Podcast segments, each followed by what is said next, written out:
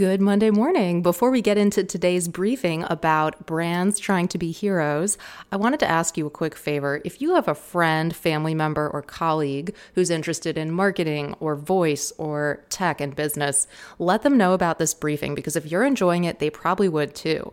You can send them to emilybinder.com slash briefing, where there are links to subscribe in all the major podcast apps and as an Alexa flash briefing, hands free, germ free, and even cooler than a podcast.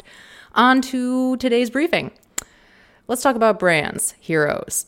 In a recent article in Adweek, Thomas Kolster, the author of the 2012 book Goodvertising, says that he has changed his mind.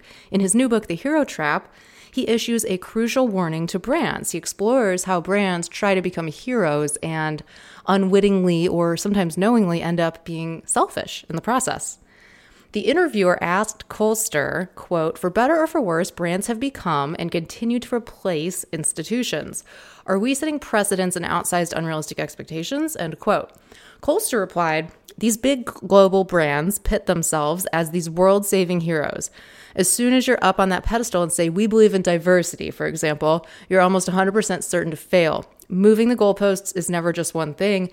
If you claim you're a sustainable company, it's never only one thing. It does seem that people are becoming increasingly critical toward these companies, and the pressure on brands to act on various subjects is more urgent. The difficult part now is how to do it. End quote.